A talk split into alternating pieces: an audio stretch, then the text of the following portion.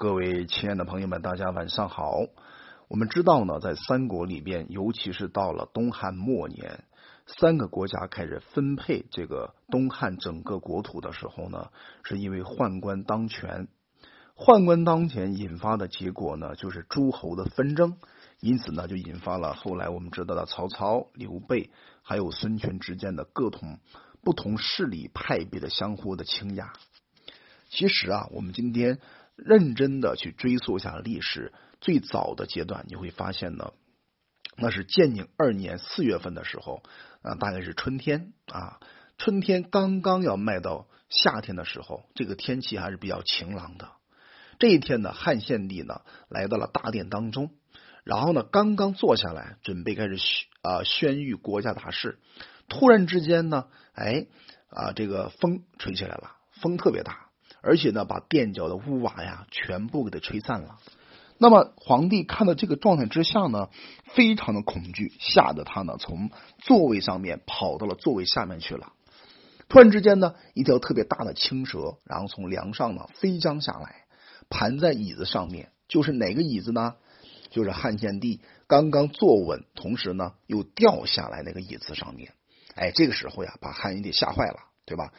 其实这个里边我们要明白一个非常重要的道理，在最早的时候，四百多年以前，那么刘邦打天下的时候，他是赤子啊，还有一个是白帝子啊。如果诸位呢有机会啊，读一读《汉书》或者是《史记》。有一段呢，关于刘邦的神话的记载，就是刘备刘邦在起家的时候呢，然后呢，据说啊，他把人家白帝子给杀了，然后呢，它是赤帝子啊，就是一条小赤色的蛇。那我们今天在三国当中可以看到一个青蛇从梁上飞降下来，盘在椅子上面，这是一种预言，这一种。啊，这个跟最早的刘邦打天下那个赤色的蛇呢，相互的呼应。这条蛇呢很厉害哈，盘在椅子上面，把汉献帝给吓倒了。那旁边的侍者呢，赶紧的来到宫殿当中，来解救一下汉献帝呗，对吧？最后呢，这些文武百官呢，一看这个局面，全部都吓跑了。不到一会儿呢，蛇突然之间不见了。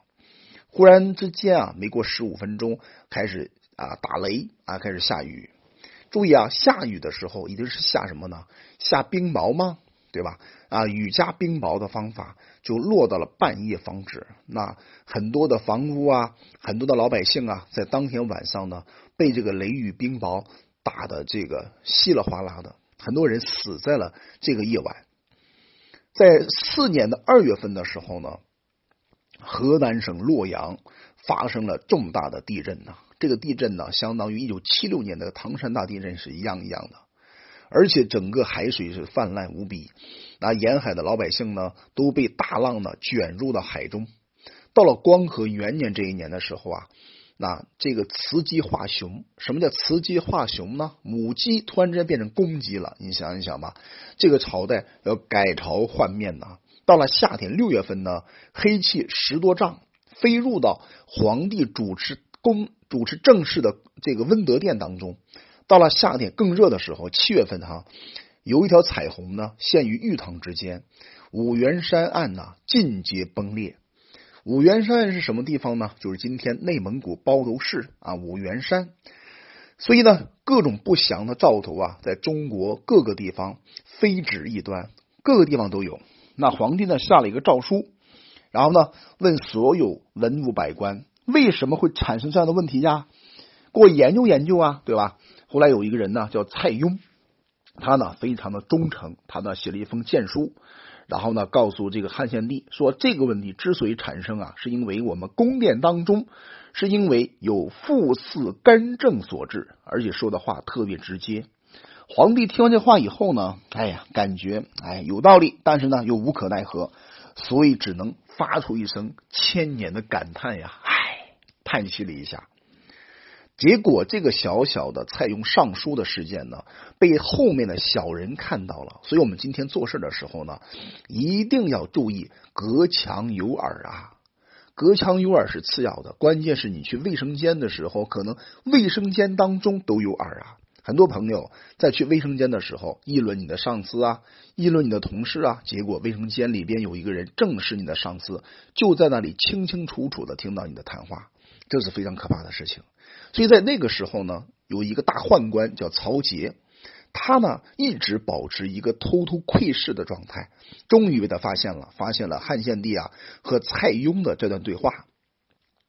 对吧？后来呢？曹节这个小子很坏啊，就把这个事儿啊告诉他身边所有的宦官，让所有的宦官呢统一在曹节身边，同时呢又掐了几条罪状，然后呢把这个蔡邕，哎，这个上诉一下，哎，告诉皇帝啊，说蔡邕这个人一罪、二罪、三罪，好有一条罪全部下去，导致呢皇帝下个令，就把这个蔡邕呢罢官，归到田里了，不让他当官了。后来呢，在三国后期汉朝的这个阶段的时候呢，有十个十常侍嘛，我们也称为宦官，十大宦官。这十个宦官的话，这个西这个西汉末年呢是非常有名的，包括谁呢？比如说像张让啊、赵忠啊、封谞啊、段珪啊、曹节啊，侯来还有简硕、陈况、夏运，还有郭胜这十个人呢，称为十常侍。他们的关系呢，叫朋比未坚呐。我们有一个说法叫朋友，对吧？朋友还有一个说法的话叫朋比，那朋比为奸，朋友为呢？朋友的话，就我们之间是同盟为朋嘛，这是一个非常重要的差别。后来皇帝这个人呢，是多么的昏庸啊！因为他跟老百姓的关系脱离太远了，于是呢，他在朝中找了一个非常让他欣赏的人，叫张让，把这个张让呢。叫做阿父，什么叫阿父呢？叫做变相的父亲，变相的爸爸。可见呢，这个朝政啊是非常的混乱，导致整个的天下朝政日非。啊天下很多老百姓呢也受不了这个气了，都想方设法，哎，要造反，造这个西汉的反。这个关键卡口呢，在我们今天河北省有三个特别重要的人物，也是三国里边特别重要的关键的角色。一个叫刘备，一个呢叫张飞，另外一个呢叫这个呃关羽。但是这三个人呢还是没有出现，为什么呢？他是通过另外三个人呢引发出来的。这三个人是谁呢？就是河北省巨鹿县有兄弟三人，一个叫张角，一个叫张宝，一个叫张良。这三个人呢是黄巾军的主要的将领。说黄巾军是谁呀？哎，一提这三个人的话，就知道他们就是对吧？那个张角呢，也是个不第的秀才，考试考不上去，最后呢怨天尤人，认为东汉啊、西汉、大汉朝这个天下根本就不行了。于是呢，他造了一个童话。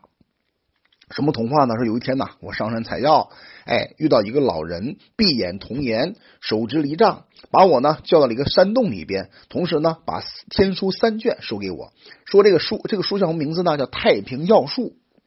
如果我得到这个药术以后呢，我代表老天爷呢去宣化普救世人。哎，这个话说完之后呢，很多人呢都信奉于他。然后张角继续造这个呃这个故事哈，这个神话说这个人是谁呢？这个老者哈，他叫南花老仙。南花老仙呢，突然之间让我想到一本书叫《南花经》，也就是我们所有的所谓的庄子。所以呢，张角是通过这么一个编排的神话的方法，为自己造了一个梦，对吧？也为别人造了一个梦啊。造梦的目的是什么呢？我们知道，在那个时代的话是封建时代啊，人都是比较迷信的。只要这个人带着披风挂月，对吧？有点小小的神话色彩，都认为这个人来这个来路不一般不一般呐。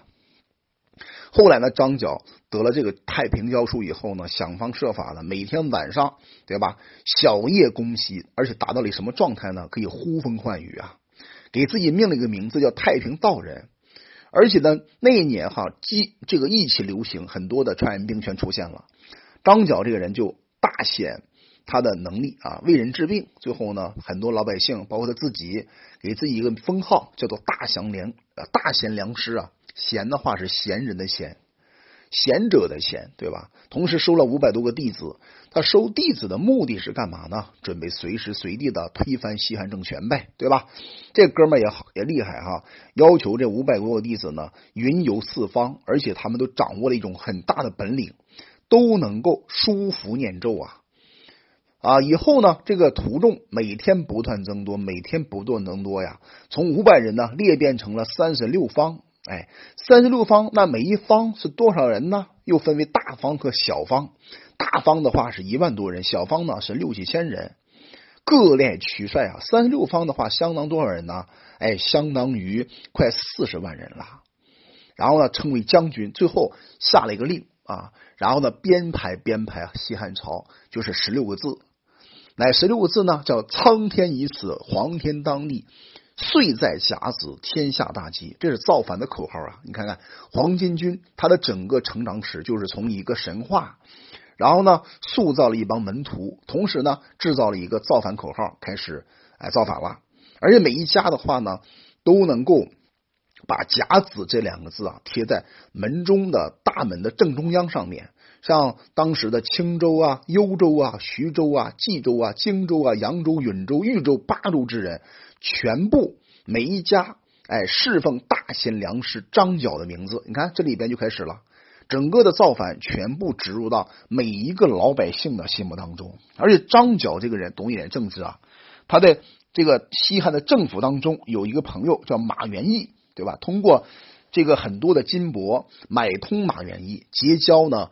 朝廷当中的中捐封谞啊，这个封谞是谁呢？也是个很厉害的这个官位哈，想方设法是里应外合，让他作为内应。后来啊，张角找到二弟，跟他商量了，哎，说兄弟啊，我告诉你哈，最难得的是老百姓的心，而我们今天呢，老百姓已经顺我们了，如果在这个阶段呢，不乘势取天下，太可惜了。话说完之后呢，一面呢私造黄旗，因为那是黄巾军呗，他的旗就是黄色的，准备随时举事。而且一面呢打听，让他有个弟子叫唐周的人，那持书告诉封谞。封谞我刚刚讲过了，哈，他是汉朝西汉内部的一个大官。那告诉这封旭说，唐周，哎，马上告诉所有的人呢，我们开始哗变吧，就开始让天下啊举义起造反，造这个西西汉的反。后来汉献帝呢，马上把大将军何进啊，还有调兵擒马元义，然后呢把他斩杀了。你看皇帝在这个时候还是非常聪明的，马上把马元义给斩掉了，就是完全切断了张角的内应，张角的一个很重要的这个爪牙，对吧？然后呢，把封谞这一干人呢全部下狱了。这属于造反呢，是国家的叛徒，对吧？政治犯这属于。张角一听这个事儿啊，已经被汉献帝知道了，马上星夜举兵，自己给自己命个名叫天公将军。他的弟弟张宝呢叫地公将军，他的三弟张良叫人公将军。然后告诉所有的老百姓说：“今天呢，汉运江中啊，大圣人出，你们呢要一顺天从政，以乐太平。”这个话啥意思啊？就是告诉大家，你们要支持我老张家哥仨，对吧？结果呢，导致这四方百姓啊，裹的黄金，从张角反的人四五十万人，什么状态呢？贼势浩大，很多当地的老百姓和军官看到这个状态都不敢打仗了。你看看当时西汉王朝的昏庸无能到这种状态之上呀，何进也着急啊，何进马上那么下诏书告诉这皇帝，哎，怎么办呢？皇帝也着急呀，就下了一个诏书，说这样子各处备御，讨贼立功。同时呢，做了两面准备，一面呢偏当了中郎将，叫鲁直、黄埔松、朱俊啊这几个人呢，分三兵去讨伐这个黄巾军。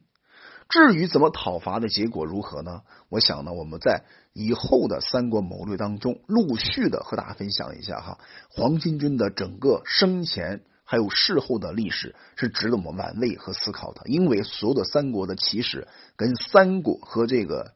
呃，和和这个黄巾军是脱离不了关系的。好了，我们今天就分享到这里吧。希望通过这样分享，帮助各位更好的读懂三国。我叫洪锦，我们专注股权架构设计。